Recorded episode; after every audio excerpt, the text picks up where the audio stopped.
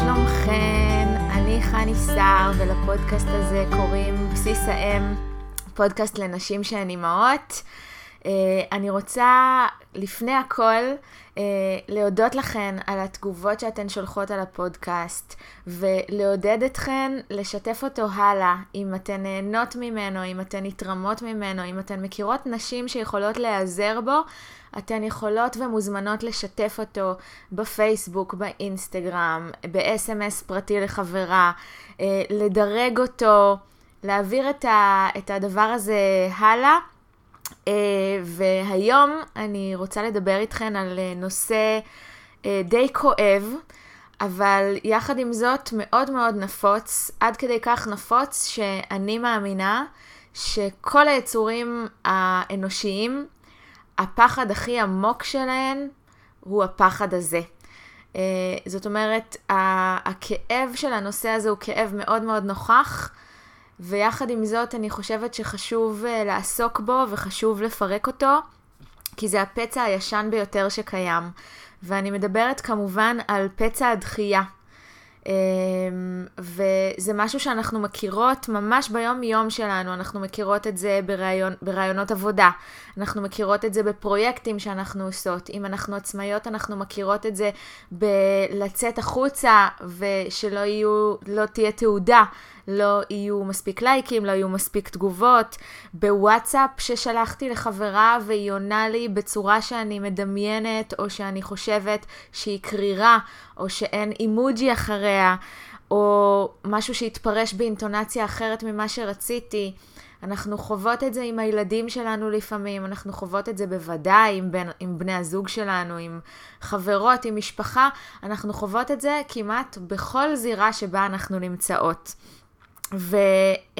ובסופו של דבר כולנו יצורים חברתיים, וכולנו הכמיהה הכי גדולה שלנו בעולם היא להשתייך ולהיות אהובות, והפחד הכי עמוק שלנו, כמו שאמרתי, הוא הפחד מלהישאר לבד, פחד הדחייה. ואני ממש ממש רואה את הדבר הזה בקליניקה כל הזמן, כי ברגע שאנחנו מקלפות שכבות של הסיטואציה הספציפית שאיתה אישה מגיעה לקליניקה, בין אם זאת בעיה בזוגיות, בין אם זה רצון לצאת החוצה, בין אם זה רצון לעבור להיות עצמאית, מערכת היחסים שלי עם הילדים, אשמה, הלקאה עצמית, כל הדבר הזה מתנקז לתוך קומה התחתונה של איזושהי פירמידה שנקראת הפחד מדחייה, או אם נדבר בלשון חיובית, הכמיהה להשתייך, להיות חלק ממשהו, להיות חלק ממישהו, להיות בקשר. אנחנו יודעות, המחקרים מראים את זה, ואנחנו יודעות שהיסוד של כל אדם הוא קשר. אנחנו, מאז שאנחנו תינוקות, אנחנו לומדות את העולם בעקבות קשר. לא סתם מדברים המון המון בהקשר של הורות על תיאוריית ההתקשרות של בולבי, ואנחנו מדברות על האופן שבו אדם לומד לתקשר, לומד להיקשר. והאופן שבו אנחנו לומדות מערכות יחסים הוא האופן שבו אנחנו מתפתחות בעולם, הוא האופן שבו אנחנו לומדות על העולם הזה, שאנחנו לומדות על עצמנו בתוך העולם הזה, וכולנו נשענות על קבוצות חברתיות כדי לשרוד. ההתפתחות שלנו מכוונת כולה לחיים בתוך קשר, וההישרדות שלנו תלויה בזה. זאת אומרת, הצורך שלנו בקבלה חברתית הוא צורך הישרדותי. זה לא צורך של העולם המערבי, ומתקופת האדם הקדמון אנחנו יודעות שברמה הפיזית האדם הקדמון היה צריך עוד אנשים כדי לשרוד, הייתה צריכה להיות חלוקת תפקידים והיה צריך להיות שיתוף פעולה חברתי. בחברה של ימינו זה קצת מבלבל, כי אנחנו בהחלט יכולים לשרוד פיזית לבד, אנחנו יכולים להתקיים, אנחנו יכולים להיות לבד ולקום כל בוקר ולתפקד ברמה הפיזית, אבל ברמה הרגשית זאת הישרדות מאוד מאוד קשה, שיכולה להוביל לאורך זמן, אם אדם מרגיש את עצמו לבד בעולם, לדיכאון ולכאבים פיזיים, ממש לכאבים פיזיים, למחלות פיזיות. זאת אומרת, גם ברמה של החברה המערבית של ימינו, אנחנו עדיין עסוקים ברצון להשתייך ברמה ההישרדותית הבסיסית ביותר. המחקרים מצאו שהחוויות האלה של דחייה חברתית, שאני חושבת שכולן מתמודדות איתן על בסיס יומיומי, הן חוויות שמביאות לעוררות מוחית באותם אזורים שמגורים בזמן חוויה של כאב פיזי.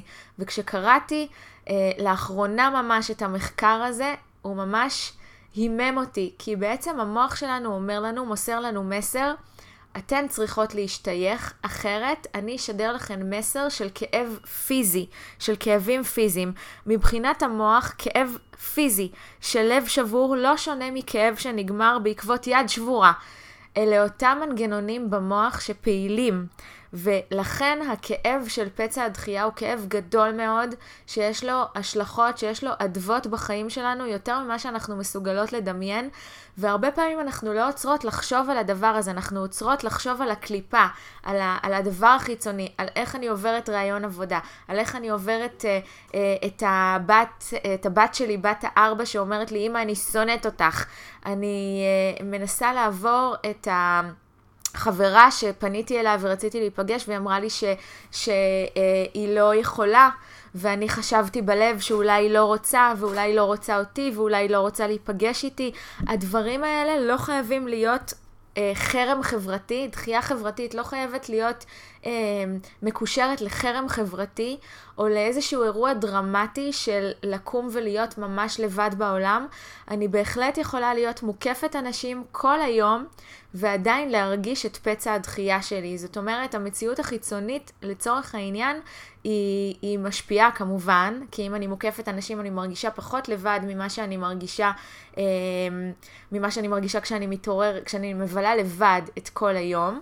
ויחד עם זאת אני יכולה להיות מוקפת אנשים ולהרגיש הכי בודדה בעולם. הרבה פעמים אם אני מוקפת אנשים ומרגישה בודדה זה אפילו מעצים את פצע הדחייה, כי אז ההלקאה העצמית מרימה את הראש ואומרת לי, אז מה הבעיה שלך? את מוקפת אנשים, למה את עדיין מרגישה את הכאב הזה? מה לא בסדר איתך שאת כל הזמן אוכלת לעצמך את הראש? ואז כמובן הפצע הזה גדל וגדל וגדל ורוקד ריקוד בינו לבין הלקאה עצמית.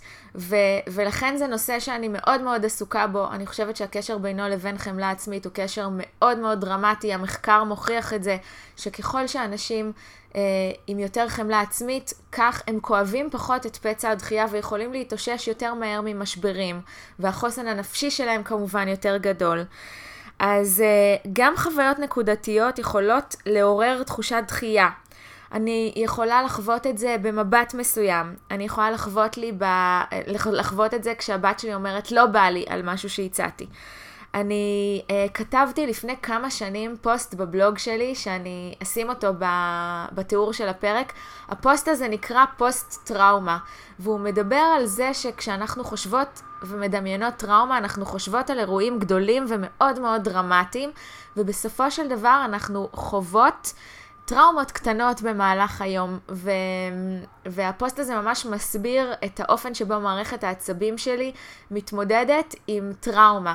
ולצורך העניין מערכת העצבים מתמודדת עם דחייה בדיוק כפי שהיא מתמודדת עם טראומה, באמצעות מנגנוני הגנה שהם ביולוגיים לחלוטין, שבאמצעותה מערכת העצבים שלי שומרת עליי ומאפשרת לי לשרוד בעולם הזה.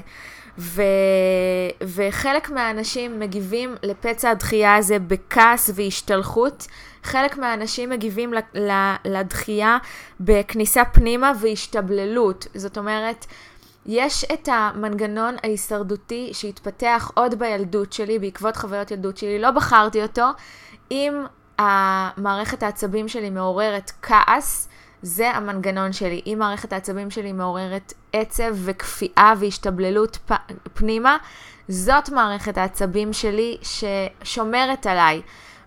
וכאן אני שוב רוצה לדבר על משהו שדיברתי עליו במהלך הפרקים הקודמים, את הכבוד שאני רוצה לתת למנגנוני ההגנה שלי ולמערכת העצבים שלי, את האופן שבו אני מתייחסת אליהם. כי אם אני מתייחסת אליהם בחמלה ואני אומרת, אוקיי, זאת מערכת העצבים שלי וזה האופן שבו היא התפתחה וזה האופן ששומר עליי בחיים, אני יכולה להתייחס לכל החוויה הזאת בחמלה ובאיזושהי סקרנות מסוימת ובאיזושהי התבוננות שמעידה על היכולת שלי להסתכל על הדברים ולראות משהו אחר. אם אני בתוך הבוץ ואני מתייחסת לדבר הזה באיזושהי שיפוטיות ואני אומרת למה אני לא מסוגלת להתאושש מזה מהר או למה אני כועסת ומתייחסת בשיפוטיות לתחושות ולרגשות שלי, אני מעצימה את המעגל הזה. אנחנו כבר מכירות את כדור השלג הזה שמתגלגל. אני רוצה לדבר על עוד מחקר שקראתי שמצא קורלציה מחקרית בין פצע הדחייה לבין התנהגות אגרסיבית כלפי אחרים וגם כלפי עצמי. זאת אומרת, יש כאן איזושהי הצטלבות. ברגע שאני חווה דחייה, יש לי שתי אפשרויות עיקריות. אני יכולה להיות או אגרסיבית כלפי אחרים וכלפי עצמי, ואז הדחייה תהיה יותר גבוהה. זאת אומרת, אם אני אגרסיבית כלפי אחרים, הדחייה תהיה יותר דרמטית בהמשך, מכיוון שאם אני אגרסיבית כלפי האחר, יש סיכוי יותר גבוה שהוא ידחה אותי בעתיד. ואם אני אגרסיבית כלפי עצמי, אם אני מתייחסת בתוקפנות כלפי עצמי, והיו שלקאה עצמית, אז אני פחות חברתית, אני יותר משתבללת, אני פחות יוצאת החוצה, יש לי יותר סרטים בראש, אני יותר עם עצמי, ואז אני חווה יותר דחייה. יש כאן כדורי שלג הולכים ומתפתחים בעניין הזה של דחייה. ובבסיס יש רגשות עדינים, כמו עצב, כמו כאב, כמו קנאה אולי, כמו אכזבה, כמו תסכול. הכעס הרבה פעמים מחביא, היה פרק שדיברנו בו על שכבות של רגשות, הכעס הרבה פעמים מחביא רגשות הרבה יותר עדינים שאנחנו פחות רוצות להיות איתם בקשר. אבל בעצם אנחנו כן רוצות להיות איתם בקשר, כי השאלה הראשונה והכי חשובה תמיד בכל תהליך שאני מלווה ותהליך פנימי שאני עוברת, הוא האם אני מוכנה להיפגש עם הכאב הזה.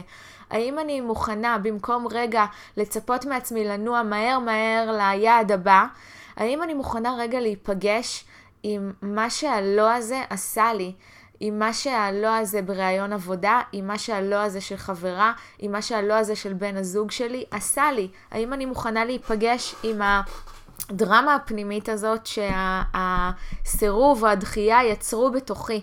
וככל שאני אהיה מוכנה להישיר מבט ולהסתכל בלבן של העיניים לדחייה, כך אני אוכל יותר ללמוד על עצמי, יותר להתפתח ויותר להבין מה תומך בי ומה עוזר לי ברגעים האלה.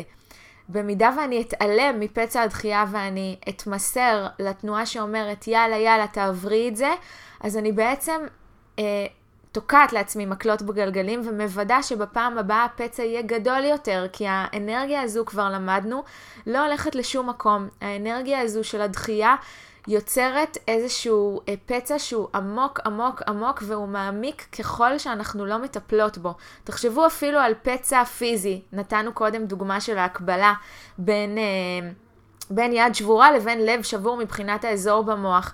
ברגע שיש משהו כואב, המוח שלי בוער, יש אזורים במוח שמודלקים, ואני לא נותנת לדבר הזה מענה, גם מבחינת מערכת העצבים שלי, גם מבחינת מענה רגשי, הדבר הזה ממשיך לבעור, גם אם בצורה פיזית חיצונית, אני ממשיכה לתפקד, מה שרואים עליי מבחוץ הוא מסכה של הכל בסדר, אני מסתדרת, עדיין בפנים אני בוערת, ואני לא מאפשרת לעצמי את המענה שאני צריכה. ואני רוצה רגע שנעצור, ושתחשבו מתי בפעם האחרונה, אפילו ברמת ה-24 שעות, 48 שעות האחרונות, חוויתן את פצע הדחייה, ותיקחו רגע, ותכתבו לכן במחברת את הסיטואציה הזאת, כי חלק מהדבר הכי משמעותי, הוא להבין מהו פצע הדחייה עבורי, מה מעורר בי דחייה, מתי הדבר הזה בוער בי, מתי מבחינת מערכות יחסים, מתי כשאני עם עצמי, האם זה בשעה מסוימת ביום. אז אני רגע לוקחת שלוק ומעודדת אתכן ממש לכתוב לעצמכן, מתי נפגשתם עם פצע הדחייה הזה בפעם האחרונה.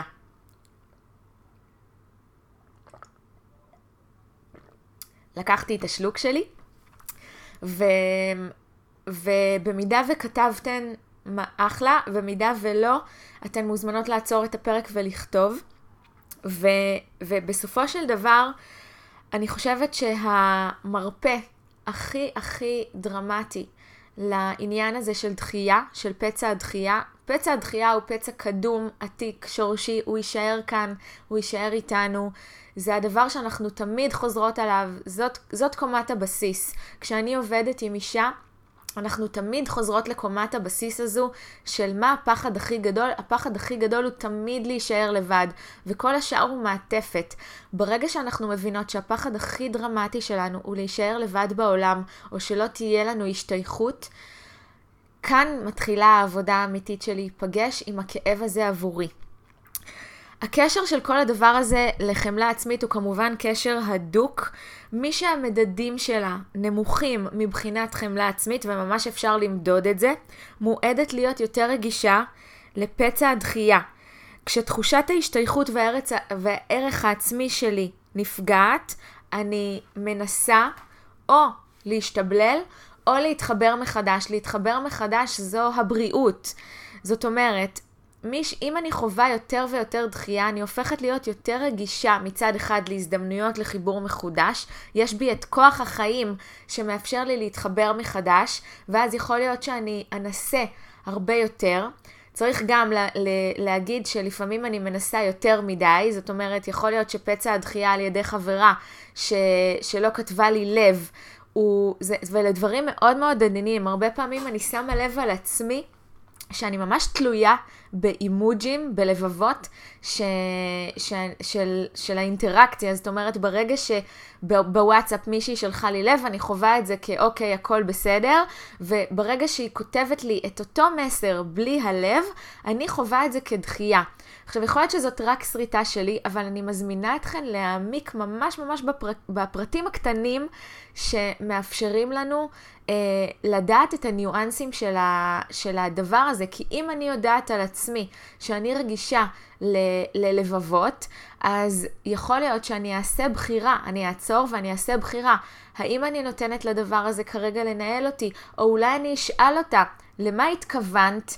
במידה ואני בתוך הלופ של האשמה ופצע הדחייה הזה, אני לא יכולה לנוע לצעד הבא של איך להתחבר מחדש, של איך מתוך הפירוק הזה להיפגש עם עצמי ועם האדם האחר מחדש. אז איך אנחנו יכולות לשפר את הכאב הזה, להקל על עצמנו בתוך הכאב?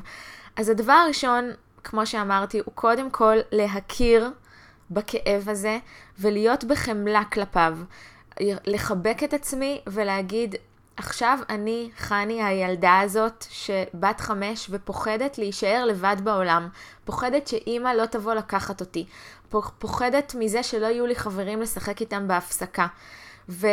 ובמקרה זה באמת הסיפור שלי. כשאני הייתי ילדה, ההפסקה הייתה מבחינתי איום קיומי, כי אני יצאתי החוצה וידעתי שאני הולכת להישאר לבד. אז הבאתי לי ספר והבאתי דברים שיכולים לתמוך בי, אבל זה לא באמת הקל, וכשיצאתי החוצה הרגשתי לבד.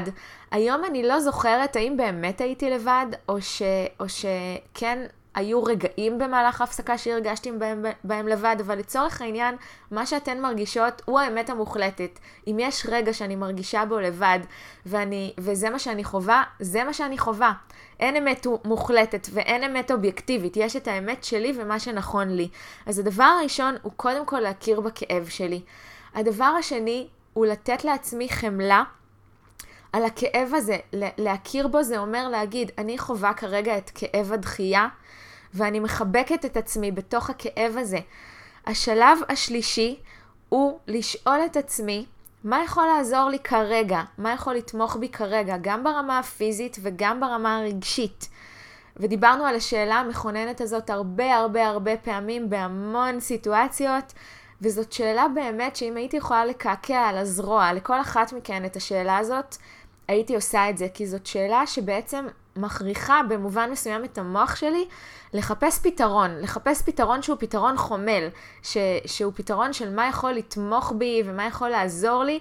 זה לא להתעסק באיפה אני דפוקה ואיפה אני לא בסדר. הדבר הבא הוא להיות מעורבת באינטראקציות נוספות שיעצימו את תחושת השייכות. זאת אומרת, אם חוויתי דחייה מחברה מסוימת, יכול להיות שאני אפנה לאינטראקציה חברתית בצורת בן הזוג שלי או בת הזוג שלי, או בצורת חברה אחרת, או בצורת קבוצת פייסבוק שבה אני אשתף את זה. זאת אומרת, לא להישאר לבד עם הדבר הזה, לייצר אינטראקציות חברתיות נוספות שיעצימו את תחושת השייכות שלי, כי אם אני מבינה שמה שאני זקוקה לו כרגע זו תחושת שייכות, אז אני מספקת לעצמי שייכות דרך כביש עוקף, דרך מקום אחר. אני רוצה גם לזכור שהכאב הזה הוא זמני ולא יימשך לנצח. אני רוצה לזכור שזה רגע מורכב, קצת כמו שהיינו, כשהיינו אחרי הלידה והיינו בטוחות שהבכי של התינוק שלנו או התינוקת שלנו הוא בכי שימשך לנצח נצחים לעולם ועד, אז אנחנו מזכירות לעצמנו שהדבר הזה הוא זמני. הוא ישוב לבקר אותנו בוודאי, כמו האשמה, כמו הקנאה, כמו התסכול, כמו הכעס, כמו העצב, בוודאי שהוא ישוב לבקר אותנו, אבל כרגע הוא זמני והתחושה הזאת המגעילה לא תימשך לנצח, וזו תובנה חשובה, חשוב לזכור את זה. והדבר האחרון הוא לזכור כל הזמן מה הערכים שמנחים אותי במערכות יחסים. אני יכולה לספר לכם שהיו במהלך השנים כל מיני מערכות יחסים שאני בחרתי לא להמשיך איתן, מכיוון שהרגשתי את פצע הדחייה שלי בוער יותר מדי בהם, ומתוך היכרות איתו ומתוך עבודה איתו הבנתי שהמערכת הזאת היא לא מאוזנת עבורי, שאני רודפת אחרי בן אדם יותר מדי, שאני מחזיקה את הקשר הזה יותר מדי, שאני זאת שיוזמת כל הזמן, ואולי לתקופה מסוימת זה יתאים לי, אבל יש תקופה בחיים שבה הבנתי שהדבר הזה לא מתאים לי יותר, ומה שאני מבקשת כערך בתוך מערכות היחסים שלי הוא עומק ואיזון. זאת אומרת, אני רוצה גם להרגיש שיוזמים יחד איתי, שמחזיקים את הקשר הזה יחד איתי. אני לא רוצה להרגיש לבד כמחזיקה את החופה הזאת של מערכת היחסים, לא רוצה יותר מזה. וברגע שמנחים אותי ערכים כמו עומק, כמו אינטימיות, כמו איזון, אני יכולה לבחון את מערכות היחסים שלי ולראות כמה מערכות יחסים שלי שאני מנהלת בחיים שלי מקיימות את הדבר הזה, באיזו עוצמה הן מקיימות את הדבר הזה, ואז לעשות בחירות. לפעמים הבחירות האלה יהיו בחירות כואבות, בהחלט. ולפעמים הבחירות האלה יהיו בחירות פחות כואבות ממה שנדמה היה לי.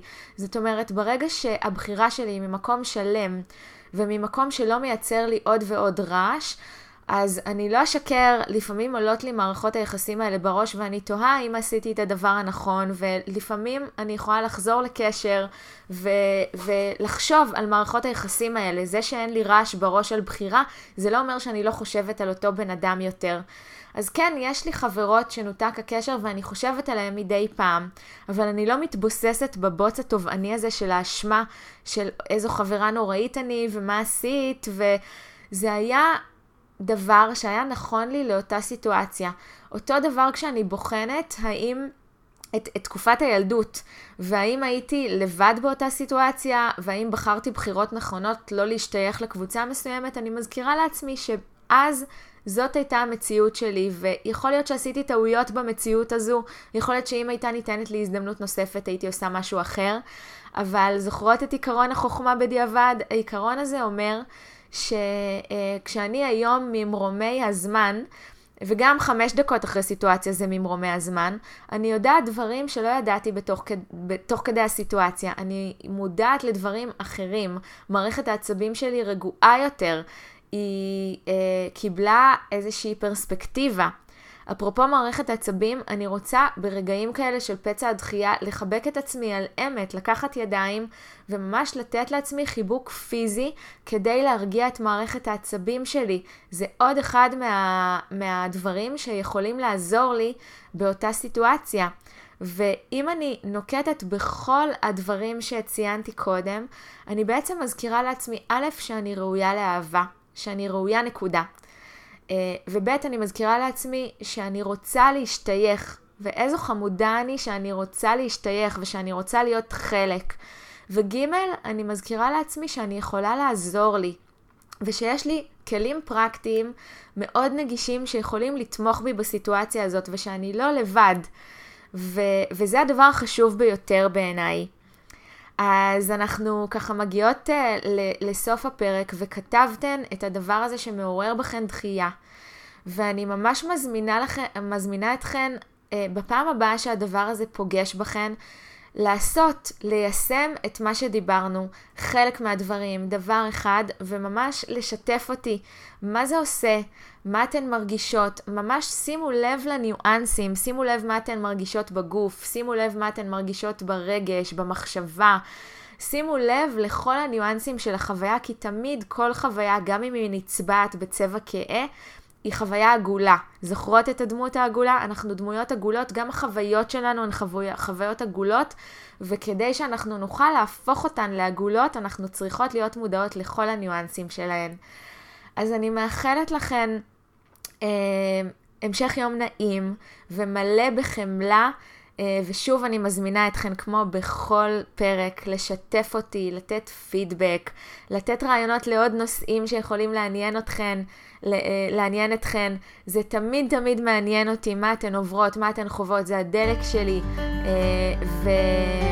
ואנחנו ניפגש בפרק הבא. אז ביי ביי.